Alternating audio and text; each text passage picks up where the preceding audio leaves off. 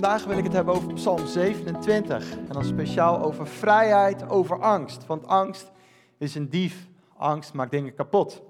Maar eerst wil ik het hebben over uh, impact. Dan wil ik het een stukje hebben over angst. En daarna wil ik het hebben over Psalm 27 en overwinning over die angst. Het was uh, denk ik een, een, jaar of tien geleden.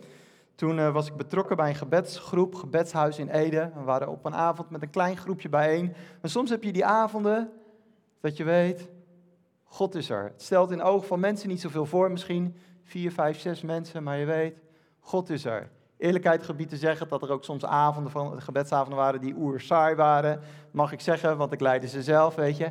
Maar er waren avonden, was een klein groepje, dat het echt bijzonder was. En een van die avonden, zo'n tien jaar geleden, op een gegeven moment, toen vroegen we aan God, Heer, wat is uw droom voor Ede? Wat is uw verlangen voor Ede? En het was heel duidelijk dat God sprak. Zo'n zachte, liefdevolle stem, maar vol autoriteit. En God zei volgens ons: Ik wil dat elke inwoner in Ede mijn liefde leert kennen. En ik wil dat elke inwoner van Ede van mij gaat houden. En dat was voor mij niet alleen informatie, het was ook transformatie. Vanaf dat moment, als ik wel eens negatief over een christelijke organisatie of een kerk of een bediening sprak in Ede, kwam gelijk dat woord weer. Maar, maar ik wil dat iedereen mij leert kennen en van mij gaat houden. En weet je, ik dacht daarover na. We dachten daar met elkaar nou over na. Elke inwoner. Maar dat, dat, dat is een grote opdracht. Daar hebben we elke christen, elke kerk, elke organisatie, elke bediening in Ede hebben we daarvoor nodig om die grote opdracht, dat elke inwoner zijn liefde gaat kennen en van hem terug gaat houden, hebben we daarin nodig. En dan als we daarmee bezig zijn, als Connect Kerk zijn we daar een onderdeel van, dan gaan we Gods droom waarmaken. En God verdient het. God is het waard dat we zijn droom waarmaken. Een tijdje geleden had ik voor mijn, gesprek, eh, voor mijn, uh, voor mijn werk had ik een gesprek in het gemeentehuis met een uh, hoge pief daar. En op een gegeven moment zei die man best wel iets moois, wat me heel erg raakte. En die zei, weet je wat we nodig hebben in Ede? We hebben sterke, gezonde mensen nodig, die zich verantwoordelijk voelen voor, voor zichzelf, maar ook voor hun leefomgeving. En dat voelde eigenlijk als een soort uitnodiging naar de kerk, van Kerk van Ede. Kom op, sta op, we kunnen het niet alleen. We hebben anderen daarin nodig. En diezelfde week, dat vond ik wel heel bijzonder, werd ik gebeld door uh, iemand van een hele zware kerk. En diezelfde week werd ik ook gebeld door iemand van een hele lichte kerk in Ede. En alle twee zeiden ze, ze kenden elkaar niet.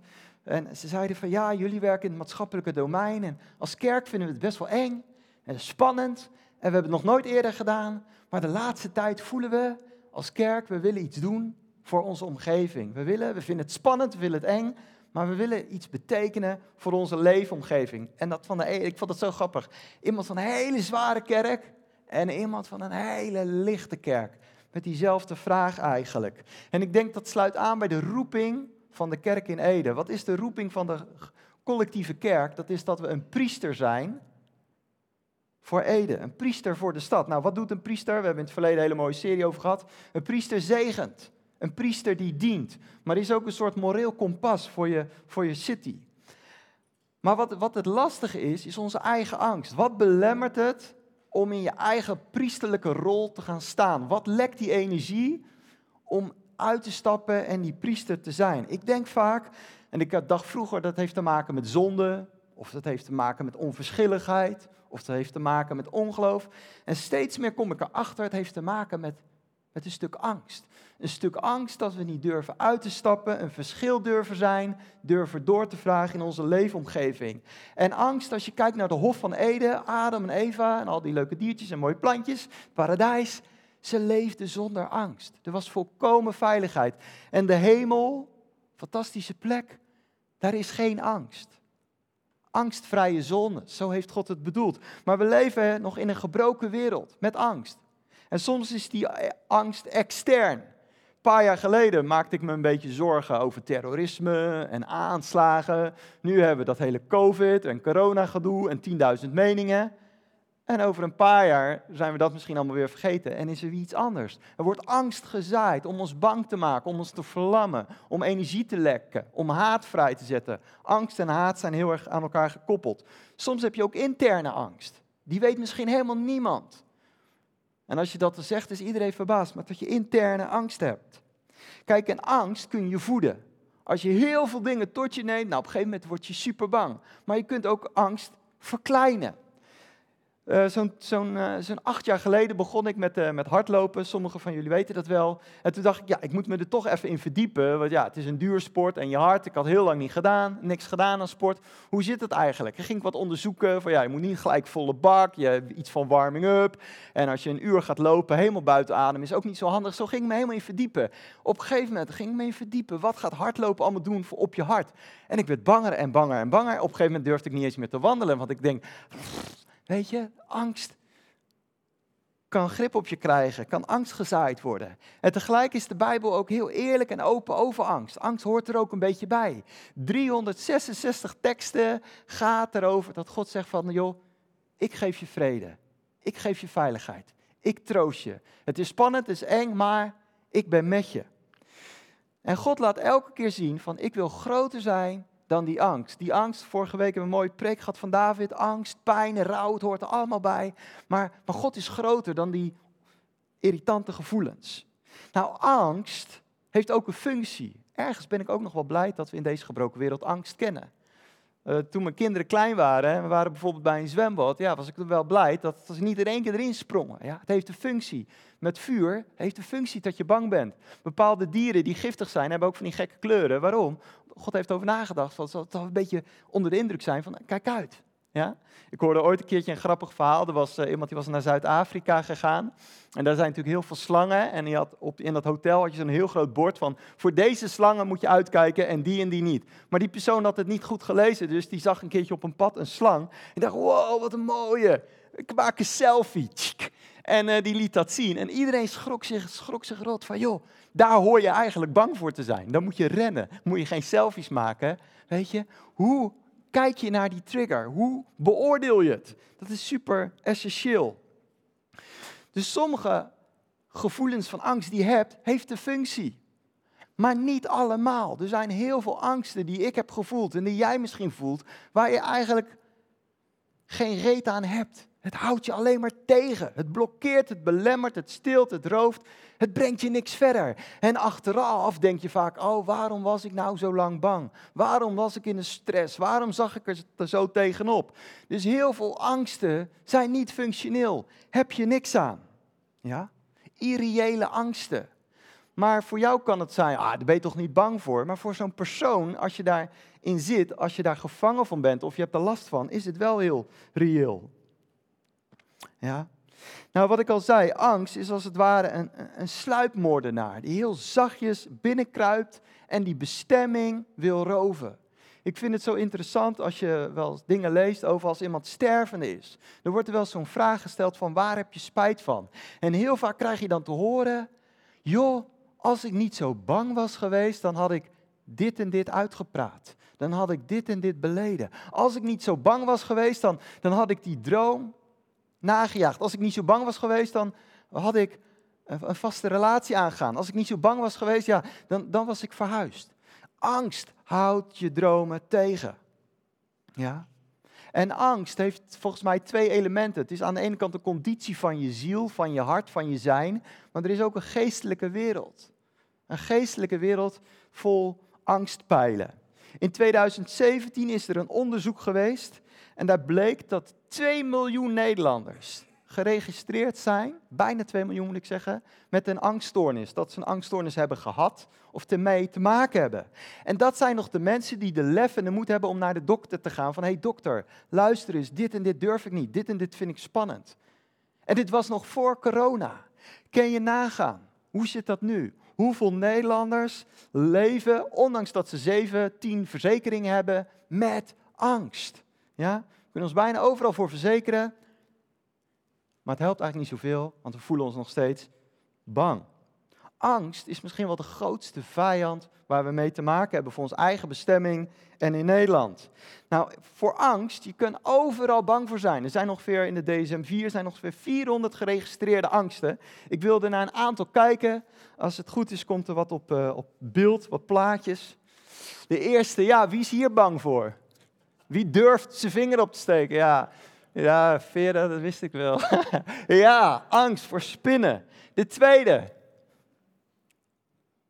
ben ik er best een tijdje bang voor geweest. Ja, gelijk iemand daar. Bang voor de tandarts, ja. De derde. Bang voor deze. Niemand hier bang voor? Dan laat ik hem zo even binnen. Dan ga ik eens even uittesten. Uh, kom maar, Bello. nee. Honden, ja, bang voor honden. Vierde. Bang voor het podium. En de vijfde. Hoogtevrees. En zo heb je nog een paar geregistreerd, ja, ook nog een paar, paar nog meer angsten. Je, hebt, je kunt straatvrees hebben. Je kunt vliegangst hebben. Je kunt angst hebben om je mening te geven. Of voor brand, voor water. Angst voor God. Angst om hardop te zingen. Angst voor feedback. Je hebt zelfs een stoornis dat je angst kan hebben voor bloemen. Of angst voor het volgende, alomfobie. Dat betekent dat je bang bent voor knoflook. Kan je een serieus probleem. Bindingsangst. Angst voor leiders. Angst om in een kleine groep te zijn van vier, vijf mensen. Angst voor een verkeersongeluk. Angst voor de dood. Angst voor de ziekte. Angst voor de toekomst. Angst voor de toekomst van je kind. Nou, ik kom persoonlijk uit best wel een angstige uh, gezinssituatie. Heeft ook met de kerk te maken. Er werd best wel angst. Was, werd niet gezien als een vijand, maar bijna als een soort vriend of zo. En daardoor in heel mijn, tot, tot eigenlijk tot mijn twintigste of zo, vond ik het heel normaal om die rugzak van angst op te hebben. Ik vond het stom en naïef als mensen niet bang waren. Je moet toch bang zijn, want het leven zit vol gevaren en beren zijn overal, weet je. Dus kijk uit, pas op. En als je dan met anderen omgaat, denk, uh, zeker als je dan getrouwd bent, denk, wat is het? En, en andere intiemere relaties van, hey, maar waarom is hij niet bang? Help. Weet je, waarom is die? Eh, weet je? En dan opeens werd, je, werd ik geconfronteerd van, ik ben onnodig bang. Ik heb een onnodige rugzak om. Ja? En ik hoop dat wij als Connect Kerk een gemeente zijn, dat we ook gezinnen zijn in huwelijken waar vrede is, waar veiligheid, waar angst niet regeert, waar je niet gaat sturen vanuit angst of iets oplegt vanuit angst, maar vanuit veiligheid. Maar het kost soms best wel nederigheid om toe te geven dat je bang bent. Jaren geleden in Connect Kerk was er een dienst, ik weet niet eens meer waar het precies over ging. En toen op een gegeven moment bijna bij het laatste nummer, terwijl je al een beetje denkt aan de koffiegeuren. Toen opeens overtuigde de Heilige Geest mij van, Kors, daar ben je nog bang voor. Het was zo duidelijk. Maar toen dacht ik, ik had volgens mij zelf gesproken of de dienst geleid, ik weet niet meer precies. Maar toen dacht ik, ja, ik kan toch niet als spreker of dienstleider nu naar het gebedsteam gaan. Stomme gedachte, maar dan dacht ik, ik ben een oudste. Ik, ik, hoor, ik hoor dat toch niet te doen, weet je. Dat ik moet ver zijn. En God zei, die, die, die begon mij gewoon een beetje uit te lachen. Kors, ga naar, laat voor je bidden. Zeg gewoon tegen Alfons dat je bang bent, soms voor autorijden, dat soort dingen. Zeg het gewoon, weet je. Dus ik naar Alfons, ik zeg, Alfons, joh, kan je hier verbidden? En hij bad, het was niet eens lang, het was een kort gebed, maar de, dat ik die uitstapte in nederigheid, beloont God zo. God is zo bij die nederige. En, en dat er licht kwam en er werd iets afgebroken, fantastisch. En misschien vandaag, misschien hier, misschien thuis, dat je zegt van ja, als ik het heb over angst, waar ben ik bang voor, dan, dan denk ik gelijk aan dat. Laat voor je bidden. Betrek God erbij. Nodig hem uit. Laat trots je niet weerhouden om angst dingen kapot te maken in je leven. En ik denk dat is de boodschap van de psalmen. Angsten zijn onderdeel van het leven. Het komt op je af, maar God zegt: Ik wil je helpen om je, met je angsten om te gaan, met je angsten te dealen, angsten te over, uh, overwinnen. Weet je wat ik zo mooi vind met die, met die psalmen? Dat, dat we kunnen leren van David en die andere gasten: van joh, als gelovigen kennen we iemand die bij ons is in onze angst. In onze angst ben je nooit alleen. En dat maakt het al fijn. Soms dat iemand naast je staat, vermindert al de angst. En wij mogen geloven in een, een fantastische anti-angstboodschap, dat God met ons is, wat we net ook hebben gezongen. En behalve dat hij naast ons is, is het ook een God die troost. Troost in angst is zo fantastisch. Alleen een troostende arm is al genezend, herstellend en helpt al. En God is onze trooster. Maar de tweede in onze angst is dat God, die wil ook iets doen aan onze angst. En soms kan dat plotseling zijn. Ik heb dat fantastische keren gezien, dat iemand enorm bang was voor iets. Eén gebed, tien seconden, bam, klaar. God rekent ermee af. En soms, ik weet niet hoe die dat doet en waarom die dat doet, het is een lang proces van stappen. Dat iemand na een jaar kan zeggen, hey, ik ben gegroeid in het overwinnen van mijn angst. Soms smeert God het als een soort slaksalving. Smeert hij dat zo heel langzaam uit. Over tien jaar. Weet je, heel langzaam. Maar God is ermee bezig. En we hebben heel vaak gezongen, we zijn geen, we zijn geen slaaf van angst. Maar zingen kan ik wel, dat lied. Maar het echt uitleven, het doen, het in de praktijk brengen. En ik denk van angst is een vijand. Laten we de vijand benoemen. Dat is zo belangrijk in oorlogsvoering. Weten wie je vijand is. En angst is een vijand. En uh, ik was voor deze dienst aan het bidden en toen had ik het idee uh, dat er hier iemand is of dat iemand thuis zit en die luistert.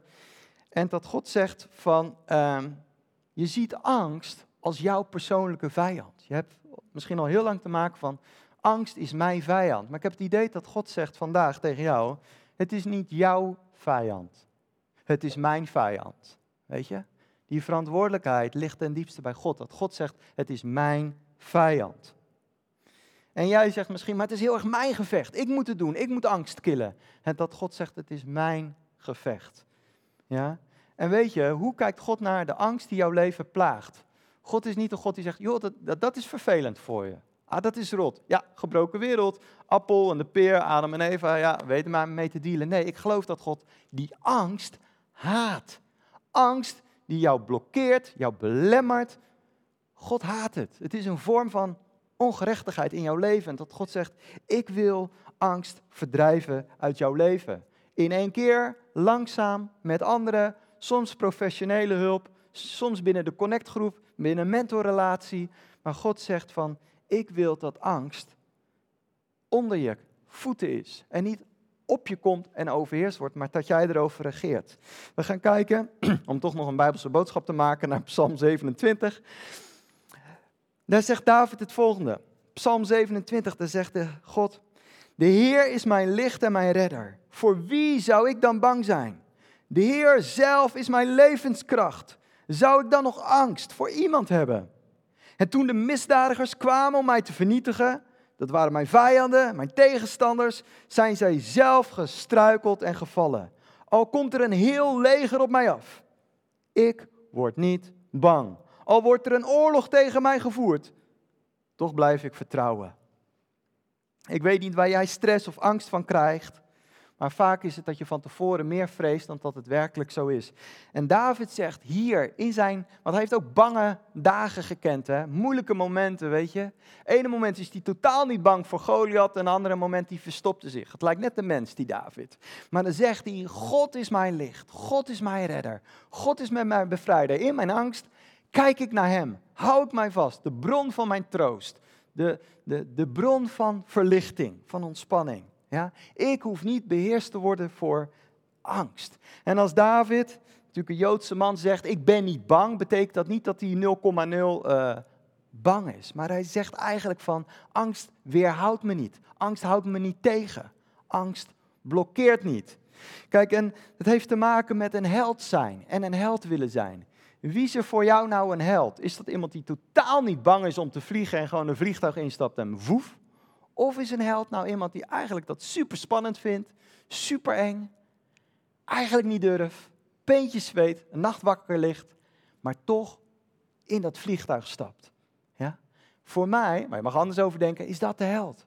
Die toch denkt van, hé, hey, ik vind het lastig, ik vind het pittig, maar ik doe het toch. Hetzelfde met het podium. Voor de mensen die, zeker toen met al die camera's, de held is niet iemand die het leuk vindt, zoals ik nu, om in een beetje spotlights te staan. Maar juist mensen die het spannend vinden, die het lastig vinden, maar toch zoiets hebben, ik wil mijn gaven, mijn talenten wil ik gebruiken, wil ik inzetten.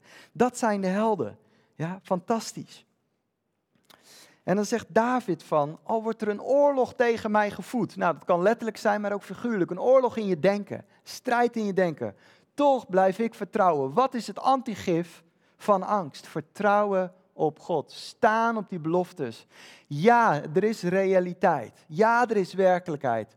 Maar het is niet de punt. Het is geen uitroepteken, is een komma. Er is nog iets daarboven dat God zegt, maar in die angst ben ik. Ik ben aanwezig. Die zware rugzak voor God is het geen zware rugzak. Hij wil er overheersen met jou. Ja? Gaan we naar de volgende tekst. Er staat vanaf vers 5 en 6, want wanneer kwade tijden aanbreken, verbergt hij mij in zijn hut. Hij verstopt mij in zijn tent. En die staat op een plaats die niemand weet. Hij zet mij hoog op een rots. Daarom kan ik nu toch mijn hoofd opheffen.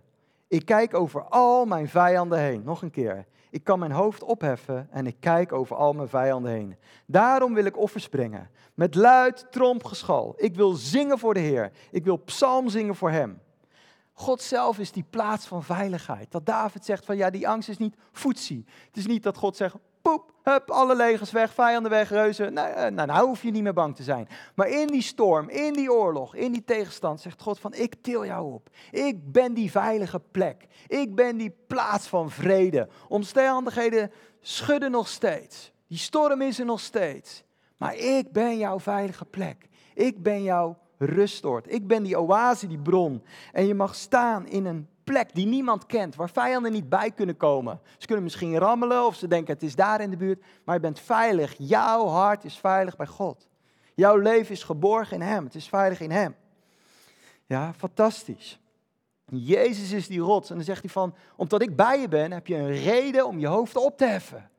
Je mag je hoofd ophebben of opheffen.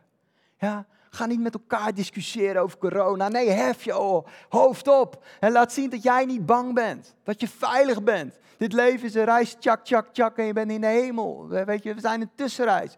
Tussenperiode. We hoeven niet bang te zijn. Laat, laat de gemeente van God in Ede opstaan. Niet als een kerk die gelijk heeft of niet gelijk heeft. Maar als een kerk die veilig is. Ik geloof dat de ongelovige helemaal niet geïnteresseerd is in de mening van de kerk over corona. Totaal niet. Want je hebt toch voor de helft niet gelijk.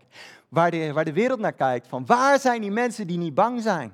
Waar zijn die mensen die gewoon stug doorgaan met dienen, liefhebben, van het leven genieten en het beste van maken? Dat is aantrekkelijk. En, en ik denk van, wat mooi, als we als kerk mogen opstaan. Ja, tuurlijk is het soms pittig en zijn we een beetje bang, maar we helpen elkaar, we steunen, we wijzen op onze beloftes en we weten wie onze God is. Angst geen grip op je leven. En als je geplaagd wordt door angst, bespreek het. Weet je, toen ik een paar jaar geleden had ik angst, had ik ook een paar gesprekken nodig met een psycholoog, terwijl ik zelf hulpverlener was. Kostte superveel nederigheid. Zat ik opeens aan de andere kant van de tafel. Maar ik dacht, ik wil die angst doorbreken. Ik wil angst afrekenen in mijn leven. Ik wil vrijheid, zodat ik vrijheid kan geven aan anderen. Ja? Jij bent gemaakt, waarom? Om vrij te zijn, zodat je vrijheid aan anderen kan geven. Wat aantrekkelijk is dat? Als mensen zien van, hé, hey, die is niet alleen, of die vrouw is niet alleen heel slim, die heeft ook vrijheid. Vrijheid in zichzelf, ondanks de omstandigheden. Fantastisch, dat is aantrekkelijk. En ik denk dat is wat Ede nodig heeft. En dan gaan we naar de volgende tekst. Vers 11, er staat eigenlijk een gebed, hè? de psalmen zijn liederen, zijn gebeden. Leer mij uw bedoelingen, Heer, en laat mij op een vlakke weg lopen, zodat mijn vijanden mij niet kunnen pakken.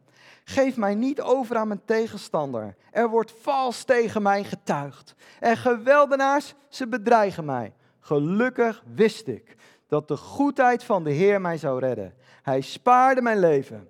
Wees sterk. Dan staat er wacht op de Heer, maar is eigenlijk verwacht. Kijk uit, zie uit naar de Heer. Laat uw hart sterk zijn en krachtig door altijd de Heer op de Heer te wachten of eigenlijk te verwachten. Een paar weken geleden, toen met psalm, heeft Tom al een hele mooie preek gegeven. Hè? Over wandelen in Gods geboden, wandelen in Gods instructies. Super leerzaam, heb je nog niet geluisterd? Luister hem terug. Over hoe helzaam en het helpend het is om te wandelen in de, in de instructies van God. Waarom? Omdat dat veiligheid biedt. Is niet een garantie voor van alles en nog wat, maar het biedt veiligheid. Het is een veilig pad die God aanbiedt. God heeft instructies gegeven. Waarom? Dat ons hart veilig wandelt. Niet altijd easy, maar veilig wandelt. God heeft instructies gegeven voor dat ons hart, ons huwelijk, ons gezin, ons leven veilig is in Hem. En God heeft middelen gegeven tegen die angst. En een van die middelen tegen angst, geloof ik zelf, is de doop. De volwassen doop is zo'n instrument dat God zegt, ik heb dat gegeven voor vrijheid.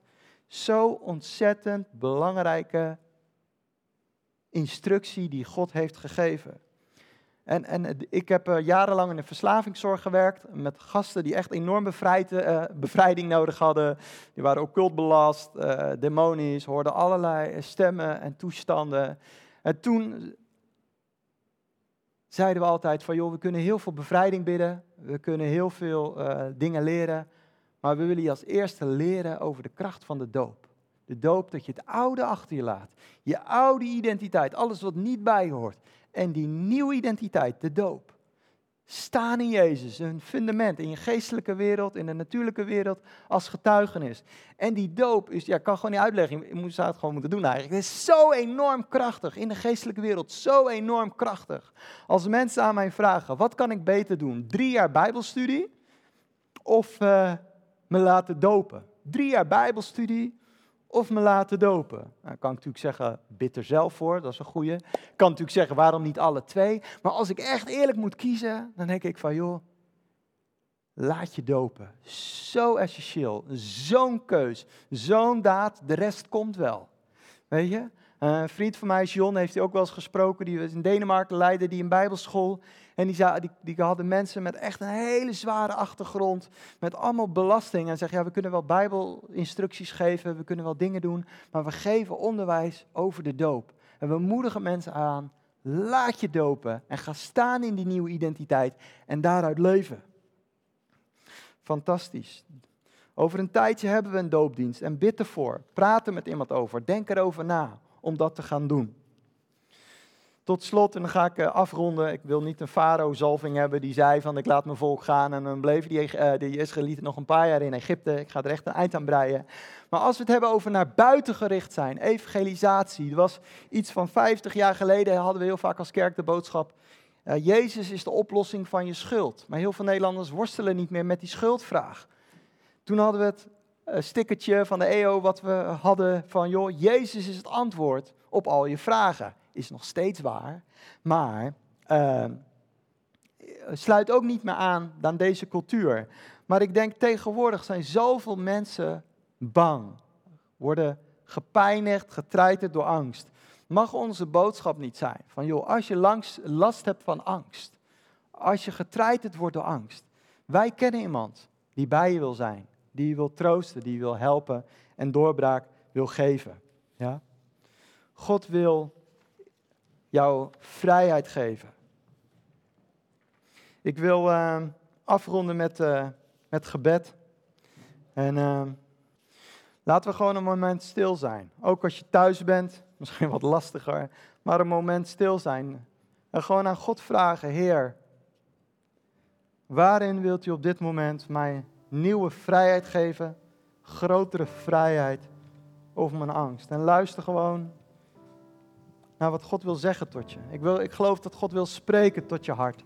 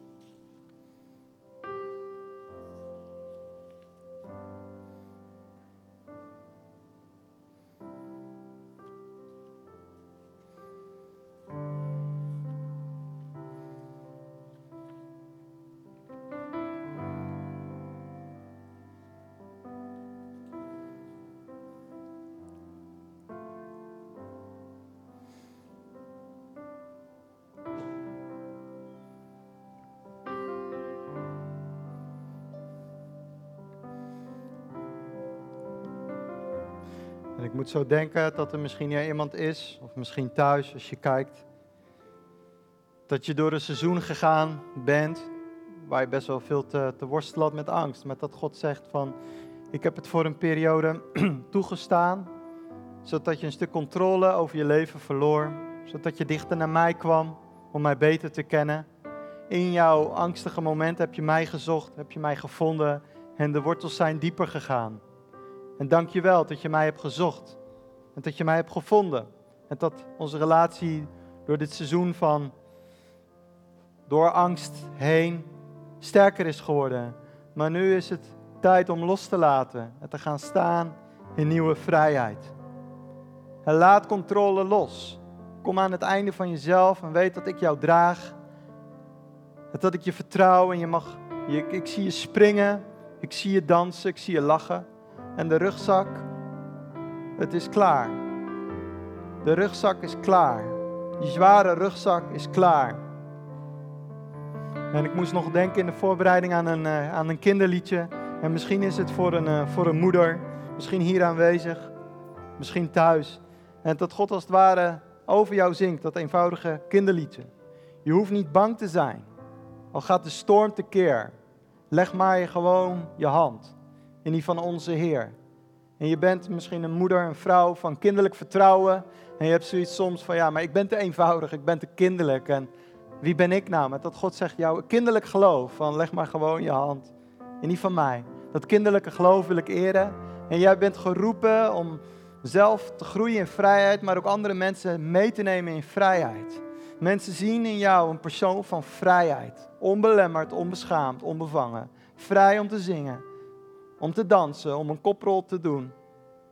En God zegt, ik zegen jou met meer vrijheid, zodat jouw beker overloopt naar meer vrijheid.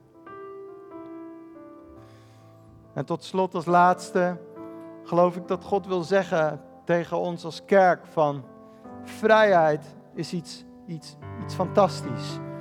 En ik wil jullie zelf zegenen met vrijheid, maar ook die vrijheid heeft ook een doel en een functie. Namelijk om uit te reiken naar mensen waar je vanuit eigen kracht niet naartoe zou uitreiken. En zo wil ik jullie zegenen. Zo wil ik ons als gemeente zegenen met vrijmoedigheid. Vrijmoedigheid op de werkvloer, op straat, in de buurt, op de supermarkt. Om een drager te zijn, een ambassadeur van die vrijheid, om die vrijheid uit te delen. De Heilige Geest is gekomen zodat je vrij zult zijn, maar ook die vrijheid gaat gebruiken voor vrijmoedigheid. En waar de geest is, daar is vrijheid. En die gaat vaak eerst door onszelf heen om daarna een boodschapper te zijn van dat licht, van dat leven, van die vrijheid. Vader, zo zegenen we onze gemeente hier of thuis. En we zegenen een gemeente in Ede met vrijheid. Vrijheid om te heersen over angst. U heeft alles gedaan. U bent zelf bang geworden tot, tot de diepste angst, zodat uw gemeente in vrijheid zou leven. Dat de banden en de jukken van angst kapot zouden gaan. Vader, we willen gaan staan in die geweldige vrijheid. In die vrede van u, die elk verstand en elke logica en elke redenatie te boven gaat. Die vrijheid van u. Lieve mensen, ontvang die vrede. Ontvang die vrijheid over stress, over bezorgdheid, over paniek, over negativiteit. Heilige Geest is hier om te komen met die vrijheid. Een vrijheid dat je niet eens wist dat er zoveel vrijheid was. Er is zoveel vrijheid voor jou weggelegd. Om te zijn wie je bent. Om het huwelijk te beleven. Om het gezinsleven te beleven zoals zoals, zoals God het bedoeld heeft. Ik zegen jullie met zijn vrede, met zijn shalom, met zijn veiligheid. In de naam van Jezus.